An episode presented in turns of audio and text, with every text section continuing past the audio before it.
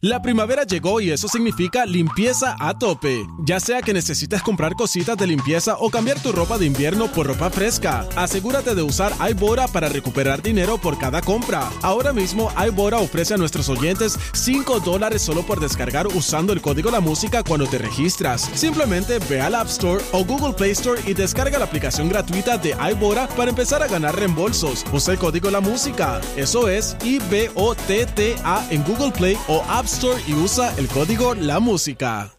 La primavera llegó y eso significa limpieza a tope. Ya sea que necesites comprar cositas de limpieza o cambiar tu ropa de invierno por ropa fresca, asegúrate de usar iBora para recuperar dinero por cada compra. Ahora mismo iBora ofrece a nuestros oyentes 5 dólares solo por descargar usando el código La Música cuando te registras. Simplemente ve al App Store o Google Play Store y descarga la aplicación gratuita de iBora para empezar a ganar reembolsos. Usa el código La Música. Eso es I-B-O-T-T-A en Google Play o App Store y usa el código La Música. La música para el resto del mundo. Z93, rumbo al Día Nacional de la Salsa. El domingo 19 de marzo en el Estadio Irán Beaton. Llegó nuestro día. Y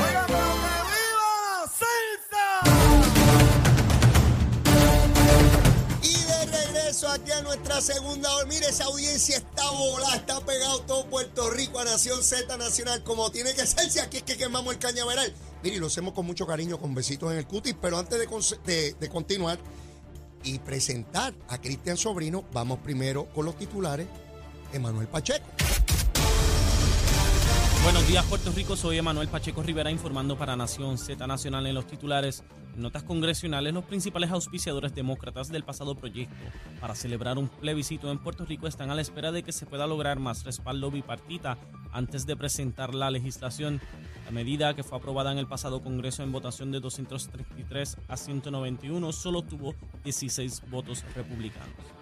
En otras notas, las partes involucradas en el proceso de quiebra de la Autoridad de Energía Eléctrica bajo el título 3 de la Ley de Supervisión y Administración y Estabilidad Económica de Puerto Rico están en el proceso de afinar los últimos detalles previos a la vista ómnibus que presidirá este miércoles 1 de febrero la jueza Laura Taylor Swain en el Tribunal Federal de Atorrey. Como parte del proceso, tanto la Junta de Control Fiscal como la Autoridad de Asesoría Financiera y Agencia Fiscal deben presentar informes detallados soli- solicitados por el tribunal a no más tardar del 5 de, la- de las, de las 5 de la tarde de hoy lunes. Hasta aquí los titulares, les informó Emanuel Pacheco Rivera. Les espero mi próxima intervención aquí en Nación Z Nacional que usted sintoniza por la emisora nacional de la salsa Z93. Estás con Nación Z Nacional por el Habla Música y Z93. Y arrancamos con nuestra segunda hora aquí en Nación Z Nacional. Mire, yo no puedo recibir más mensajes. Me ha escrito media humanidad sobre ese fogaje de la primera hora. Pero si usted cree que esto estaba caliente, ahora es que le vamos a meter grados Fahrenheit ahí. Como loco, se derrite, mire, hasta el titanio aquí. Saludos, Cristian, ¿cómo estás? Saludos, Leo. Saludos a toda la audiencia aquí en Puerto Rico y fuera. Te vi degustando el programa tranquilamente sentado mientras yo Sí, cursaba sí. la segunda media hora. Bueno, porque es que hoy por la mañana, ¿verdad? La audiencia no sabe esto, pero uh, típicamente tú me envías un mensaje de texto con temas que quieres discutir. Ajá. Y el primero que ponerme hay que hablar lo de Aguadilla. Y yo, pues, comienzo a las, creo que era como las cinco y media de la mañana. Tempranito. a disparar cuanta palabrota a mí me podía surgir de la boca. Llevo desde ayer peleando en redes sociales con el tema y me dice, o sea, lo que me estás diciendo es que vas a discutir el tema con la elocuencia y la tranquilidad que te Que te caracteriza. caracteriza. Y yo, claro, eso es exactamente lo que eso significa. Gracias, Leo, por la oportunidad de desahogarme en Pues privado. sin más introducción, quiero saber tu opinión sobre lo que ocurrió este fin de semana en Aguadilla con la violencia que se generó allí. Mira, yo creo que lo que vimos ayer en Aguadilla es ahora mismo el evento más importante que no solamente ha ocurrido en el 2023, sino en probablemente desde que comenzó el cuatrenio, a tal nivel que es mi opinión muy personal y privada, Sí. pero ahora que lo estoy haciendo pública, que político que no pueda expresarse adecuadamente sobre este tema, pues eh, va a un archivo especial que yo tengo en mi mente donde voy a poner su nombre como payaso. Eh, porque, y yo no digo, yo, y déjame claro, esto yo no lo estoy diciendo ahora, yo llevo con esta cantaleta desde el 2009-2010. Hace ya... eh, Más de una década. Hace más de una década, desde que yo vi a mis compañeros de escuela de derecho, algunos mis amigos, hoy y entonces, cerrar el portón de la Universidad de Puerto Rico y jugar a túmbame la pajita con el Estado. Sí. Y este entonces, yo llevo diciendo, lo he dicho aquí varias veces en el programa, que nosotros tenemos eh, un asunto de desorden en esta isla, que es probablemente lo más crítico que tenemos como un reto hacia el futuro, donde hemos cogido y constantemente, mediante la retórica y la babosería, seguimos enalteciendo la figura del, no, solo, no del que protesta, porque protestar protesta cualquiera, pero sino del que desestabiliza, del que sabotea, del que procura interrumpir la- los actos oficiales. Le hemos ido reduciendo simultáneamente la legitimidad a los procesos oficiales, a las figuras del Estado y a las figuras de ley orden y a la policía. Y hemos estado aumentando los asuntos que ahora son sujetos a la protesta, entre comillas, para que ya no es una solamente una cuestión de que, ah, pues vamos a, a amarrarnos y encadenar la universidad, que es pública. No vamos a simplemente ahora a detener lo- lo- la entrada a edificios públicos para, para hacer un acto de protesta. Mira cómo va creciendo.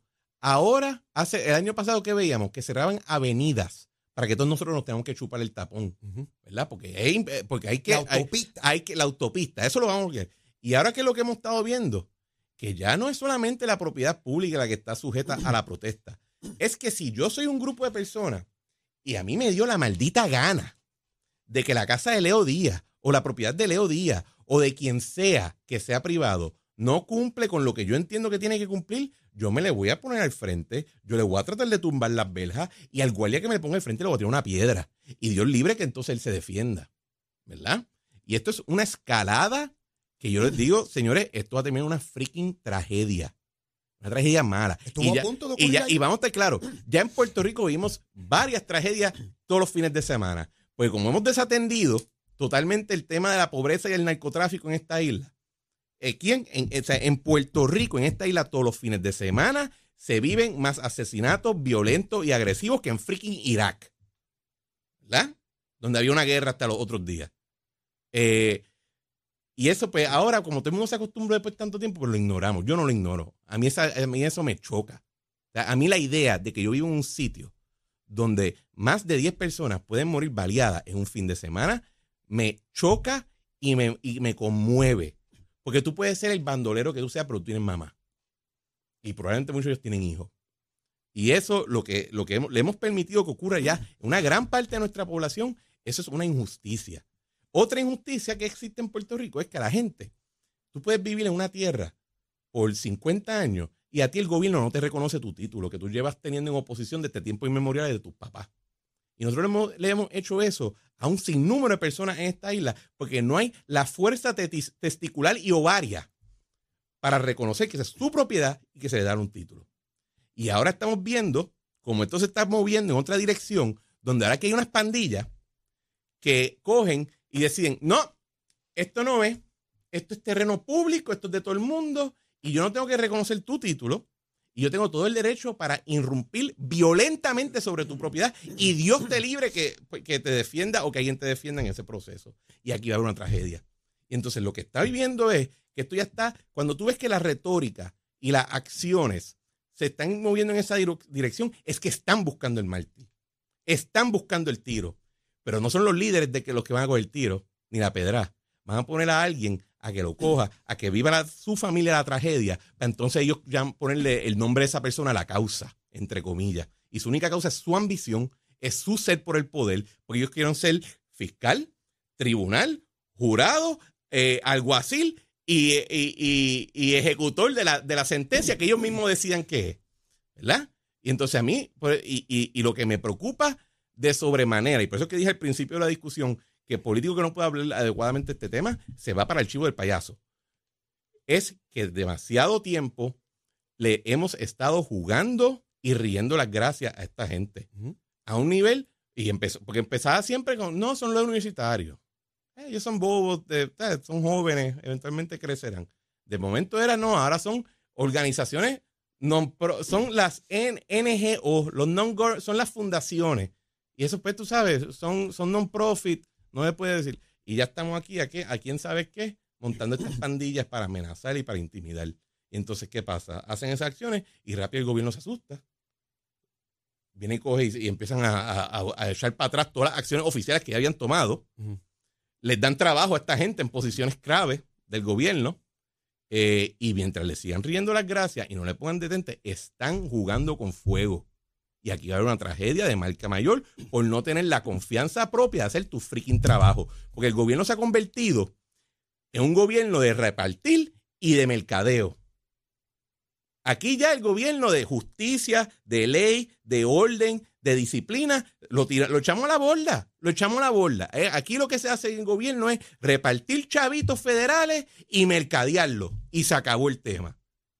Y entonces, cuando esté, la, cuando esté eh, una tragedia y una persona esté muerta por estos eventos, ¿qué vamos a escuchar? Vamos a escuchar a los, a los, a los payasos de, de, de las pandillas diciendo, ay, el gobierno tiene sangre en las manos. Y después vamos a escuchar a los portavoces del gobierno decir, no, los líderes de la pandilla tienen la sangre en las manos. Mi hermano, todos tienen sangre en sus manos por la, por, la idiotez con la que están jugando con una bomba nuclear. Y eso para mí es inaceptable. Eso es inaceptable. O sea, ¿qué es lo próximo? Que yo voy a coger ahora, montarme en mi truck, perdón, en mi jeep, con un grupo de, con mi corillo, ¿verdad? Y yo voy a ir por mi urbanización a ver quién está construyendo sin el arbitrio. ¿O quién está construyendo fuera de la medianería del patio? ¿O quién está, o quién quizás está construyendo un poquito por encima de lo que dice la condición restrictiva de la escritura? ¿Y qué voy a hacer? ¿Me voy, a meter en la casa? ¿Les voy a tirar piedra por la ventana? ¿Voy a coger yo estar armado? ¿Le voy a montar un piquete? Eso es lo que yo voy a hacer. Yo voy a estar, ahora yo me voy a dedicar a, destruir la convivencia de toda una comunidad, pues porque pues, la ley es la ley. Y si es ilegal es ilegal, si yo puedo hacer lo que me dé la gana. Es una loquera. En este, en este caso de Aguadilla, hay unas determinaciones judiciales ya en términos de que no puede seguir la construcción. Y, y eso son determinaciones gubernamentales que hay que hacer valer.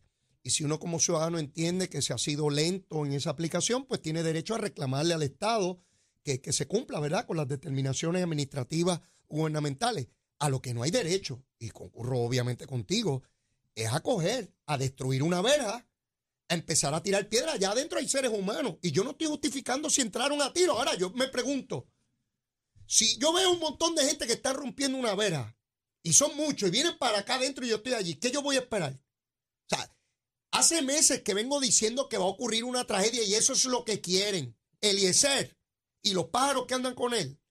Y Beth Sosa fue a entrevistarlo hace unas semanas atrás el individuo que está con el megáfono fumando marihuana, ella lo dijo, que lo vio fumando marihuana y con cerveza en la mano insultándola. Eliezer dijo que eso era el periodismo corporativo, queriendo decir que los canales de televisión, prensa escrita, esos son corporaciones que defienden esos supuestos grandes intereses. Te pregunto yo a ti, Cristian, cuando Eliezer y su pandilla decidan que tienen que ir a los periódicos porque son corporaciones, eh, eh, eh, ¿cómo se llama? Periodismo corporativo y van a romper los portones para sacarlos de allí. A la radio, que lleguen aquí, o a las emisoras de radio o de televisión.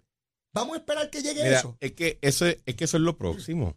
Porque en la medida que esos grupos necesitaban de esa, de esa prensa corporativa para adelantar su mensaje, eso era como tú haces, besito en el cutis. Sí. Al segundo que llegó el Facebook Live y el Instagram y el Twitter y toda la vaina, y de momento se eliminó el intermediario, ahora quién Ahora, ahora solamente son chéveres los que sean mis tontos útiles y los que Pero si no, es a pedrar. Es a pedrar. Como Ibe Sosa utilizó la palabra destruyeron los portones, ellos dijeron que esa palabra no se podía usar, no, ellos no destruyeron los portones. No, porque es que ellos no reconocen verja. ¿Qué tú le vas a creer? ¿A mi, a mi, a mi ideología radical o a tus ojos que te mienten? No hay vela, eso es público. Yo determiné que eso es público y se acabó. Imagínate. Y entonces, como yo determiné que eso es público, pues lo que sea que tú tienes allí, yo lo puedo destruir. Porque mira, mira, mira cómo es el cambio, ¿verdad? Y estos son cosas que hay que prestarle atención porque son cambios en el lenguaje que te indican lo que viene, ¿verdad? Esta gente no se está escondiendo. esto, no está, esto no es el Da Vinci Code. No, no. Esto está bien público. Cuando hablábamos antes de las playas, hablábamos de, de bienes de dominio público. ¿Qué significa eso? Que nadie tiene título sobre ella. Nadie. No es tuyo, no es mío, es literalmente de nadie. Y entonces implica que toda esa propiedad que sea de dominio público o sea, tiene que estar atendido por el gobierno en fiducia. Pero no es porque yo, Cristian Sobrino, o tú, Leo Díaz, tiene título sobre esa propiedad. No es que tú puedes ejercer lo que te dé la gana sobre ella. Es que se, se declara de dominio público para que el gobierno y la comunidad en general la cuide. Ahora no. Ahora lo que se dice, eso es de dominio público, o sea, que es de todos nosotros. Ajá. Cuando tú dices que es de todo, es porque tú estás tratando de justificar las barbaridades que tú vas a hacer allá adentro. Tan simple como eso. Porque de la misma manera que dentro de tu sala, siempre y cuando no rompa la ley, tú puedes hacer lo que te dé la gana. Ah, pues yo puedo decir que de todos nosotros que yo hago lo que me dé la gana a mí. ¿Verdad? Y esos son cambios de lenguaje que desafortunadamente, como, como en, gran parte de la prensa, pues han, lo han convertido en un programa de sustento a personas intelectualmente discapacitadas. Eh, no, no por, por, cuestión de enfermedad, sino por falta de, vocación y falta de rigor. Eh, la prensa que tenemos no identifica esos cambios y les gusta ya hoy en día ser tontos útiles. Bueno, porque aquí hay un elemento también ideológico. Hay sectores de la prensa antiestadistas que procuran, llegó el año preelectoral, necesitan crear una crisis, se acaba el tiempo, eso desespera a mucha gente al interior y al exterior de partidos políticos, indistintamente donde estén ubicados en nuestra sociedad. Hay un elemento que también se añade. Hay un fenómeno en cualquier grupo, no solamente de izquierda, puede ser de derecha, de centro, donde siempre hay unos protagonistas que quieren ir más lejos que el más lejos que llegó. Exacto. Para ser el cruzado de la causa, el mártir, el, el, recordado, el líder. El Roberto Alejandro de la huelga universitaria 1980, ¿no? No, este, no yo sé que no te acuerdas, pero yo estaba ahí. Eh, tú no habías nacido. Yo era gusarapo, yo no era ni gusarapo en... Este, no, no, nunca fuiste eso. Pero mira, eh, a lo que voy. Fíjate cómo sectores antigobierno que favorecían el Eliezer ya lo repudian porque el Eliezer, en su deseo de ser esta cosa gigantesca que salva al mundo y a la humanidad, empezó a amenazar y a criticar a Lúgaro, a Juan Dalmao, a Manuel Natal.